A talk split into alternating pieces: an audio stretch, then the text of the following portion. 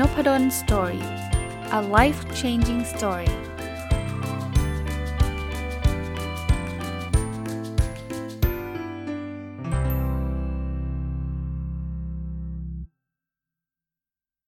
สวัสดีครับ ยินดีต้อนรับเข้าสู่นพดล story พอดแคสต์นะครับ วันศุกร์นะ ผมก็ว่าจะเอาหนังสือแนวๆแบบพัฒนาตัวเอง จริง ๆ มันก็จริงๆเกือบทุกวันเหมือนกันนะ พัฒนาตัวเองธุรกิจอะไรเงี้ยแต่ว่าวันนี้เนี่ยเอาหนังสือที่แบบ ซูเปอร์มหากาพย์คลาสสิกต้องบอกว่าเป็นหนังสือที่ผมอ่านมานานแล้วอ่านก่อนที่จะมาจัดพอดแคสต์ซะอีกนะครับ แต่ว่าวันก่อนเนี่ยได้รับเป็นของขวัญปีใหม่นะก็เลยอ่านอีกรอบหนึ่งหนังสือเล่มนี้ชื่อว่า The Secret นะของคุณรอนด้าเบิร์นนะก็พอพูดถึงหนังสือ The Secret เนี่ยหลายคนก็อาจจะเบ้ปากก็ได้นะ ผมเคยเห็นนะบางบางคนที่ผมรู้จักเนี่ยเขาจะบอกโหอาจารย์เพอร์เจอร์ไม่ชอบเลยเกลียดมากเลยไอ้ประเภทแบบ เพ้อฝันอะไรเงี้ยขอเชื่ออะไรแบบเนี้ยมันเป็นไปไม่ได้หรอกในในในความเป็นจริงนะผมเรียนแบบนี้แล้วกันนะครับสำหรับคนที่แบบไม่ชอบแนวแนวนี้นะก็ก็อาจจะไม่ต้องฟัง episode นี้ก็ได้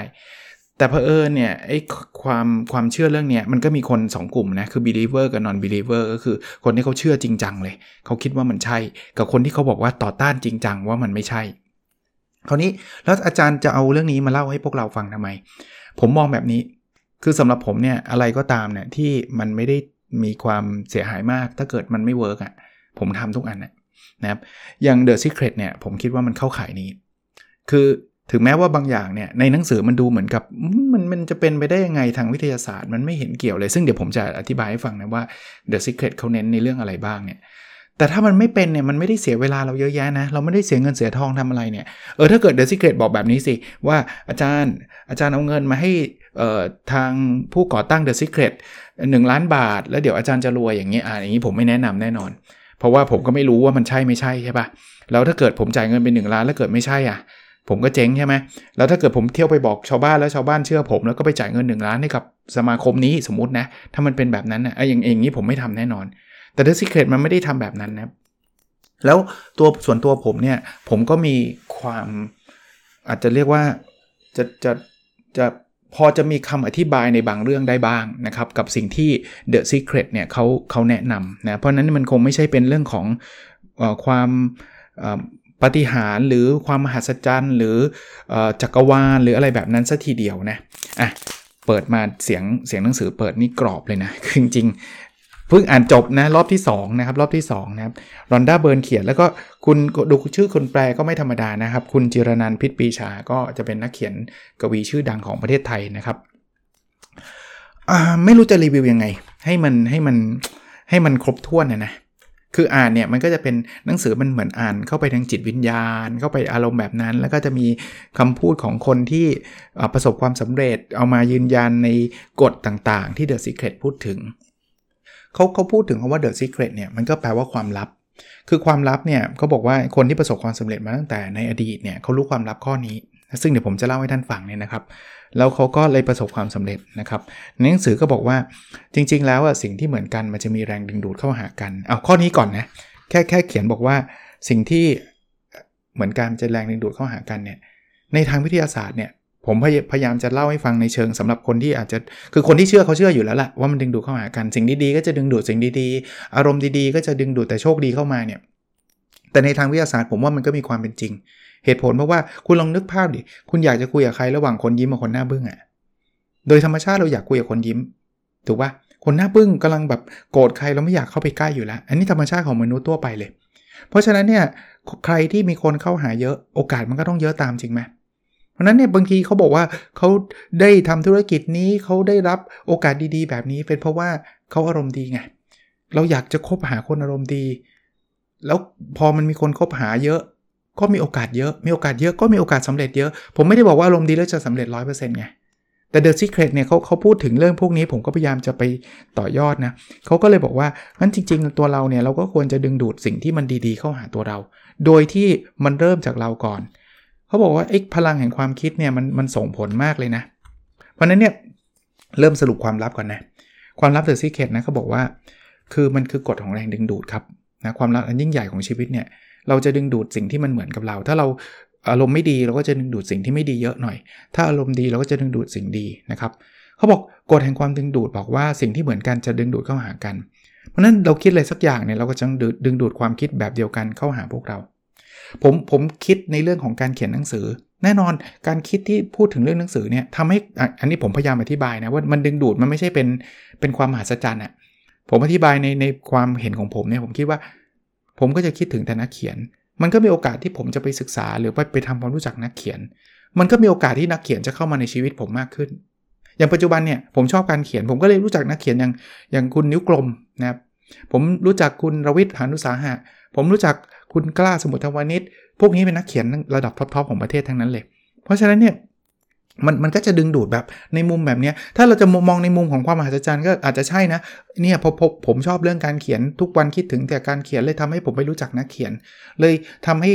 คือหนังสือมันมันสื่อกึ่งกึ่งแบบนั้นนะ่ะเหมือนกับวันหนึ่งนักเขียนก็มาเคาะประตูที่บ้านอะไรเงี้ย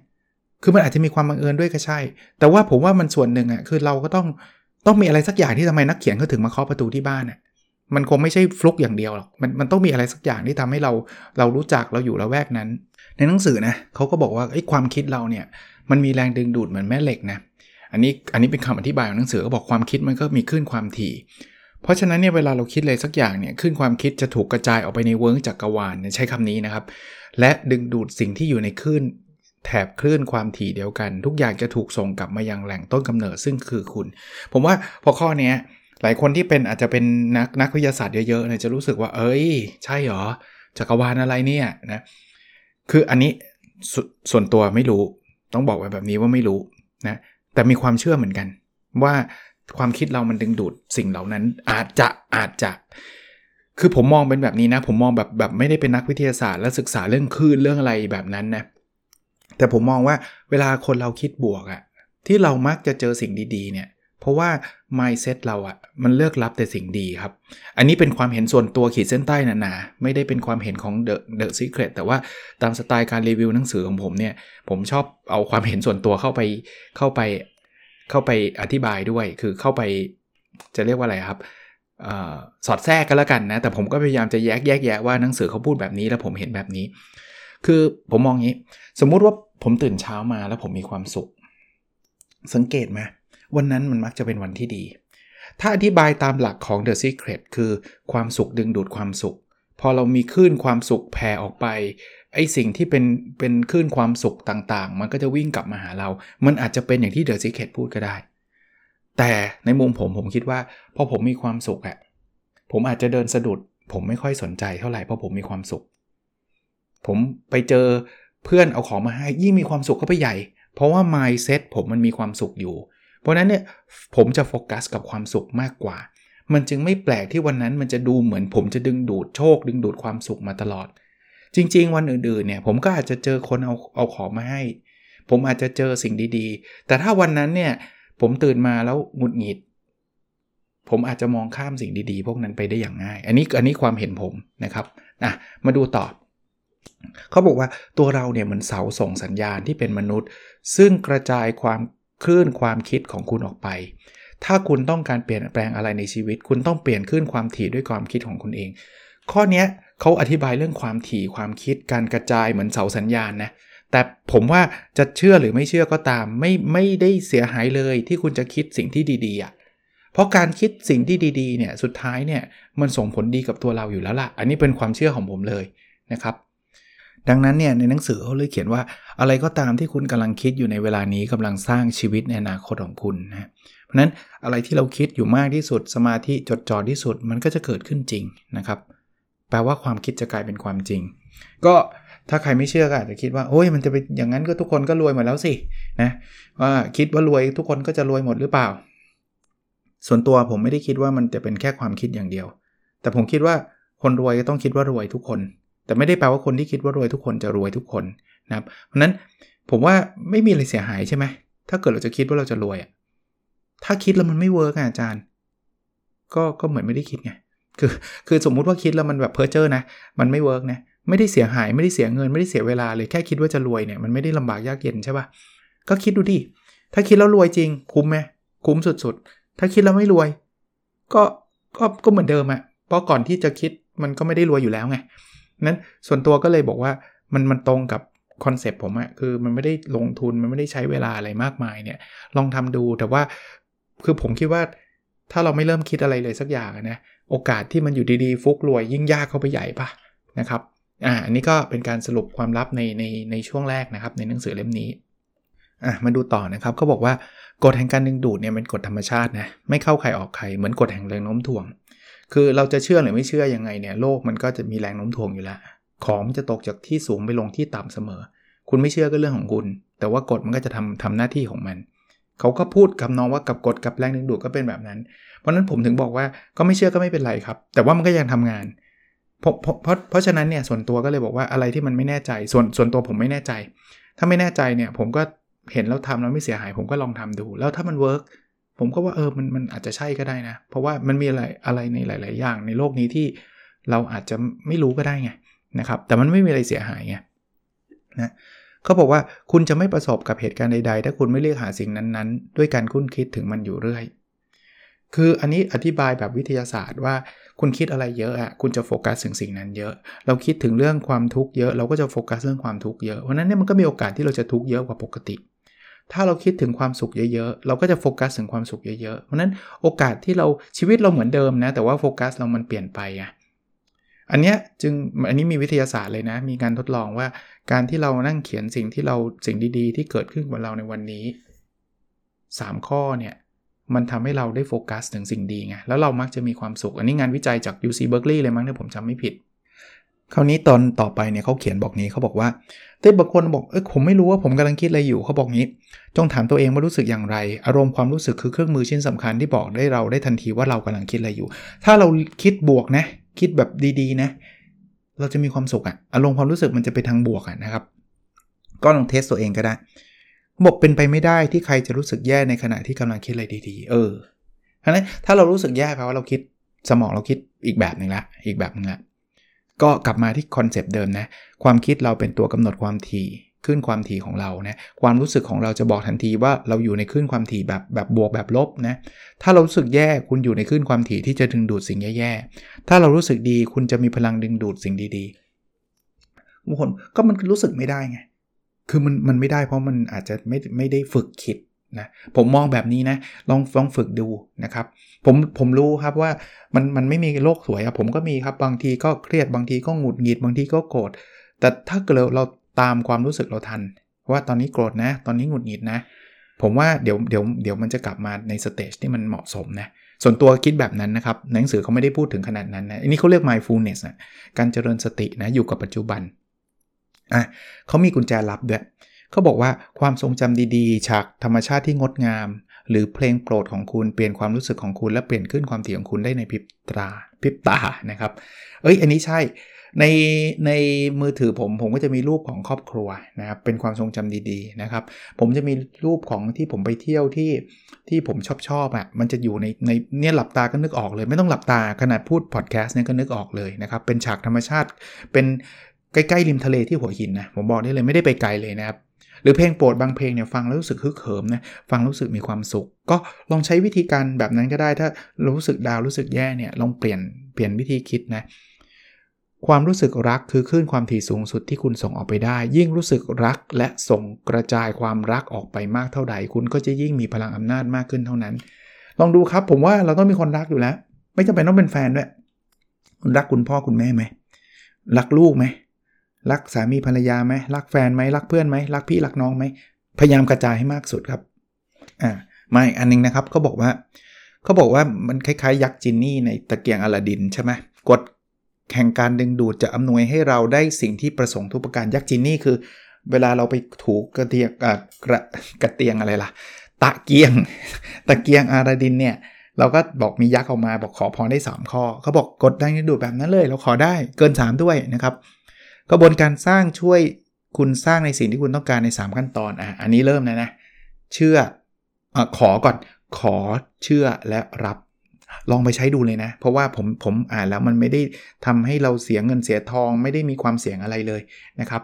ลองไปใช้ดูถ้าไม่ work ก็เลิกเท่านั้นเองก็บอกว่าโหฟังอาจารย์นพดลนพดล Story เนี่ยมาเล่าอะไรก็ไม่รู้ เพ้อฝัน ไม่เห็น work เลยก็เลิกนะครับ แต่ลองฟังดูก่อนลองไปใช้ดูก่อน เพราะว่าอย่างที่ผมบอกผมไม่เห็นเรื่องเรื่องที่มันจะทำให้เราเสียหายนะครับ การขอเนี่ยคือการขอสิ่งที่เราต้องการเขาเขาเขียนแบบนี้นะผมโค้ด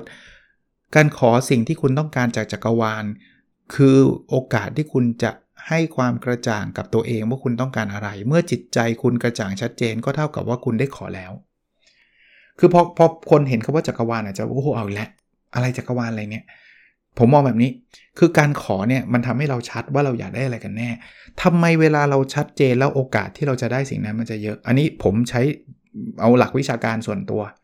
มันเหมือนเวลาการตั้งเป้าหมายที่ผมพูดเรื่อง OKR ทำไม OKR มันช่วย คือการเขียนเฉยๆมันไม่ช่วยหรอก แต่การทำกว่าที่เราจะเขียนมันออกมาตกผลึกมันออกมาเป็นตัวเลขเป็นภาพที่ชัดเนี่ยนะ มันต้องคิดเยอะเลยอะว่า อันนี้คือสิ่งที่เราอยากได้จริงๆไหม เราบอกเราอยากสำเร็จเราจะไม่สำเร็จอะเพราะเรายังไม่รู้เลยสำเร็จมันคืออะไร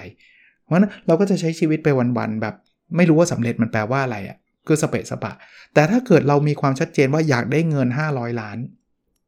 ตัวเลขชัดหนทางยังไม่ได้แปลว่าบอกปุ๊บได้ปั๊บเลยนะ ถ้าบอกปุ๊บได้ปั๊บมันก็รวยทุกคนแล้วใช่ปะแต่คราวนี้มันจะชัดกว่าไม่บอก มันจะชัดกว่าความบอกว่า อยากสำเร็จนะ อยากสำเร็จนะนะ พอขอปุ๊บถัดไปขั้นที่ 2 คือ การเชื่ออะผมโค้ดคำพูดเขาการเชื่อทั้งโดยการกระทำคำพูดความคิด เสมือนคุณได้รับสิ่งที่คุณขอแล้ว เมื่อคุณส่งขึ้นความถี่แห่งการได้รับสิ่งนั้นออกไปกฎแห่งการดึงดูดจะเคลื่อนย้ายนำพาผู้คนเหตุการณ์และสถานการณ์มาให้คุณได้รับ ถ้าอ่านแบบเร็วๆ แบบคนที่ไม่เชื่อเรื่องนี้ก็จะรู้สึกว่ามันเพ้อฝัน ขอเงิน 500 ล้าน แล้วเชื่อว่าตัวเองมี 500 ล้าน แล้วเงิน 500 ล้านจะมาหาเราอะ่ะผมผมบอกตรงๆ ผมไม่แน่ใจ แต่มันไม่มีอะไรเสียเลยที่คุณจะเชื่อ ถ้าคุณเชื่อเสร็จแล้ว แล้วลองทำไปแล้วแล้วมันไม่เวิร์คคุณก็จะไม่ได้เสียเงินไปอะ่ะคุณก็จะมีเงินเท่าเท่าเท่าเดิมอะ่ะแต่ถ้าเกิดเชื่อแล้วคุณได้ 500 ล้าน คุ้มไหมล่ะครับ ผมผมส่วนตัวผมมองแบบนี้นะ ถ้าผมจะอธิบายนะ เวลาเราเชื่อว่าเราจะได้อะ เราจะกล้าทำอะไรหลาย ๆ อย่างที่ถ้าเราไม่เชื่อเราจะไม่ทำสมมุติว่าผมเชื่อว่าไม่ใช่เชื่อว่าจะได้นะ เชื่อว่าได้แล้วเนี่ยผมผมเชื่อว่าตัวผมมีเงิน 500 ล้านแล้ว ซึ่งมันเชื่อได้ยากอย่างเงี้ยยกตัวอย่างนะคนที่ไม่มีเงินเลยจะให้เชื่อว่ามีเงิน 500 ล้านมันเชื่อได้ยาก แต่ถ้าเกิดเราทำตัวเชื่อเนี่ย เราอาจจะกล้าไปคุยกับคนที่ประสบความสำเร็จ ถ้าเราบอกว่าเฮ้ยตัวเราไม่มีตังเรามันจนมากเลย เราไม่กล้าไปคุยกับคนที่มีเงินเป็นพันล้านหมื่นล้านหรอกจริงปะโอ้ยเขาคงดูถูกเราโน่นนี่นั่น แต่ถ้าเราบอกว่าเราทำตัวประหนึ่งเสมือนกับเรามีเงิน 500 ล้าน ประหนึ่งเสมือนเนี่ยหมายถึงความเชื่อเรานะ เราจะมีความมั่นใจ อันนี้อันนี้ผมอธิบายส่วนตัวเลยนะหนังสือไม่ได้พูดแบบนี้เลยนะ ผมอธิบายเพิ่มเลยนะ ผมอาจจะกล้าไปติดต่อคนที่เขามีเงินเยอะ กล้าไปขอความช่วยเหลือ ขอคำแนะนำจากเขาอะไรอย่างเงี้ย โอกาสโอกาสอีกแล้วนะครับ ที่เราจะมีเงิน 500 ล้าน มันก็จะเพิ่มเพิ่มสูงขึ้น อันนี้ยกตัวอย่างให้ฟังนะครับ สุดท้ายขั้นตอนสุดท้ายคือการรับโค้ดมาจากหนังสือ การรับคือความรู้สึกอย่างที่คุณจะรู้สึกเมื่อความปรารถนาของคุณกลายเป็นจริง การรู้สึกดีๆ เสียแต่บัดนี้จะนำคุณเข้าไปอยู่ในคลื่นความถี่เดียวกับสิ่งที่คุณต้องการ คือรับไม่ได้แปลว่าต้องรับ เงิน 500 ล้านมาเลยนะ ยกตัวอย่างเมื่อกี้เนี่ย แต่รู้สึกเหมือนกับว่าตอนนี้ถ้ากดคุณมีเงิน 500 ล้านแล้วคุณจะรู้สึกยังไง อย่างที่บอกอธิบายปรับชัดๆว่า เฮ้ย รู้สึกแล้วจะได้เงินเลยเหรอ ไม่มีเหตุผล ใช่ แต่ถ้ามันได้อะก็แค่รู้สึกอะรู้สึกไปหน่อยเหอะ ถ้ารู้สึกไม่ได้ก็ไม่ได้ใช่ไหมลองทำดูหน่อยเหอะ ถ้ามันทำแล้วสักพักหนึ่งคุณรู้สึกว่าอุ้มไม่เห็นไร้สาระ คุณก็แค่รู้สึก คุณแค่ใช้เวลาไม่ไม่นานในในการสร้างความรู้สึกนั้น แต่ส่วนตัวนะ เวลาเรารู้สึกนั้นมันคือความรู้สึกดีๆ ใช่ปะต้องยอมรับนะ เพราะเราคงขอเชื่อแล้วรับในสิ่งที่เราอยากได้อยู่แล้ว เรารู้สึกว่าเรามีเงิน 500 ล้าน มันเป็นความรู้สึกที่ดีกว่า เรารู้สึกว่าเราจนสุดๆปะชัวร์อยู่แล้วอะแล้วเวลาเรารู้สึกดีนะ ผมคิดว่าเราคิดอะไรออกอีกหลายอย่างเลยครับ เราจะเกิดความคิดเกิดแนวคิดเกิดนู่นเกิดนี่อยากทำนู่นทำนี่เต็มไปหมดเลย อันนี้อธิบายในในความเห็นของผมนะครับอะอีกอันหนึ่งเขาบอกว่าหากต้องการลดน้ำหนักอย่ามุ่งถึงคิดการลดน้ำหนัก แต่จงรวมศูนย์ความคิดไปที่น้ำหนักที่เหมาะสมที่สุดสำหรับคุณ จงรู้สึกถึงความรู้สึกยามที่น้ำหนักของคุณอยู่ที่จุดที่พอเหมาะที่สุด คุณก็จะได้มีน้ำหนักตัวเท่านั้น ทำไมถึงไม่อยากคิดลดน้ำหนัก เพราะว่าถ้าเกิดคิดลดน้ำหนักแปลว่าเราคิดว่าตัวเราอ้วนไงเขาบอกเราคิดยังไงก็ได้อย่างนั้นไงเพราะนั้นให้มองโฟกัสไปตอนที่เราหุ่นดี หุ่นดีหุ่นดี แล้วเดี๋ยวเดี๋ยวพฤติกรรมเราคือสมองเราไปโฟกัสแบบนั้นเนี่ยอันนี้เป็นเป็นเป็นความคำอธิบายผมนะบางคนบอกอะไรคิดแค่หุ่นดีแล้วหุ่นมันจะดีเลยเหรอ ผมอธิบายแบบนี้ คือพอเราคิดว่าเราเป็นคนที่หุ่นดีเนี่ยนะพฤติกรรมเราจะเปลี่ยนไปตามความคิดเราโดยที่เราไม่รู้ตัว เช่นเราจะไม่กินจัง เพราะว่าคนหุ่นดีเขาไม่กินจังไงแล้วมันจะมันจะทำโดยอัตโนมัติ เพราะว่าเป็นเป็นจิตใต้สำนึกสอนตัวเองว่าเราก็เราหุ่นดี คนหุ่นดีที่ไหนเขากินจัง เราจะออกไปวิ่งโดยอัตโนมัติโดยที่ไม่ต้องไปฝืนมากเพราะคนหุ่นดีเขาวิ่งกันนึกภาพออกไหมผมผมเชื่อว่ามันเป็นแบบนั้น พอเรารู้สึกแบบนั้น เพราะนั้นอย่าไปคิดว่าฉันมันอ้วน ฉันต้องลดน้ำหนักเพราะฉันมันอ้วนเนี่ยมันคิดว่าตัวเองอ้วน เพราะนั้นจึงไม่แปลกที่เราถ้าเราจะหยิบช็อกโกแลตเข้าปาก หยิบ junk food เข้าปากอะไรเงี้ยมันมันไม่แปลกดื่มน้ำอัดลมก็คนอ้วนเขาทำกันไงนะครับเขาก็บอกว่าจักรวาลไม่ต้องใช้เวลาในการนำมาซึ่งสิ่งที่คุณปรารถนาจะ 1 ดอลลาร์หรือล้านดอลลาร์ก็ง่ายพอกัน คือคือปรารถนาไปเถอะไม่ต้องกลัวนะครับคิดเล็กคิดใหญ่มันมันไม่ได้เกี่ยวกับจักรวาลหรอกเขาจักรวาลเขาให้เราได้นะ ในหนังสืออธิบายแบบนั้น ถ้าไม่เชื่อทำไง ฝึกจากสิ่งเล็กๆน้อยๆก่อน กาแฟสักถ้วย หรือที่จอดรถ คุณอยากได้ที่จอดรถคุณนึกถึงภาพว่าคุณได้ที่จอดรถแล้วลองดูดิว่าคุณจะได้ไหมถ้าไม่ได้ก็ไม่ได้ เขาบอกว่าจงตั้งใจจริงจังที่จะดึงดูดอะไรสักอย่างที่เล็กๆก่อน อยากได้กาแฟสักถ้วยดูดูได้มีใครเอากาแฟมาให้เราไหมนะครับ เมื่อคุณได้ประจักษ์ในพลังดึงดูดของตัวเองแล้ว คุณจะยกระดับสร้างสิ่งที่ใหญ่กว่านั้นได้ ผมก็บอกว่าไม่ไม่เชื่อไม่เชื่อหนังสือเล่มนี้ก็ลองแบบนี้ดู ถ้าลองแล้วไม่ work ก็ทิ้งมันไปก็ได้แต่ถ้าลองแล้ว work คุณอาจจะมีกำลังใจมากขึ้น ผมก็ไม่ได้บอกว่าดึงดูดที่จอดรถได้แล้วจะดึงดูดเงิน 500 ล้านได้ทันที แต่ nothing to lose ปะคือมันไม่มีอะไรจะเสีย คือคือคิดแล้วไม่ work ก็แค่ครับเหมือนเดิมไงนะครับ หรือถ้าเกิดใครคิดว่าไม่เอาอะมันไม่ work มันไม่เหมือนเดิมก็ไม่ต้องคิดก็ได้นะครับ อันนี้ก็แล้วแต่คนฟังนะครับ สร้างวันของคุณไว้ล่วงหน้าครับ ด้วยการคิดถึงวิถีทางที่คุณต้องการให้วันของคุณดำเนินไป แล้วคุณจะสามารถสร้างชีวิตของคุณเองได้จากความตั้งใจ ลองดูนะครับ ผมว่าเราลองลองลองมองมองภาพของเราไว้ข้างหน้าเลยว่าเราอยากได้อะไรเป็นแบบไหนแล้ว จำไว้ 3 อย่างนะ ขอก่อนชัดเจนว่าเราอยากได้นี้ แล้วเชื่อเชื่อเหมือนกับว่าคุณได้สิ่งนี้ไปแล้วนะครับ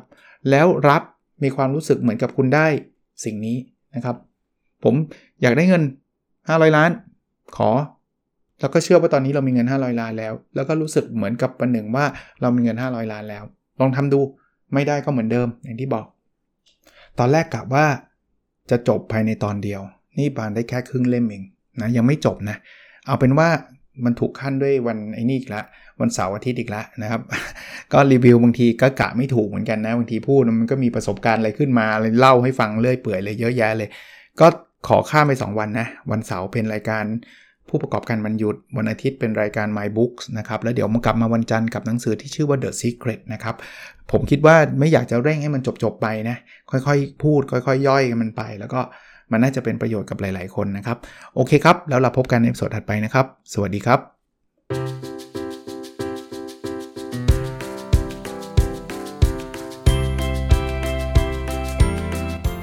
n o p a d o n Story a life changing story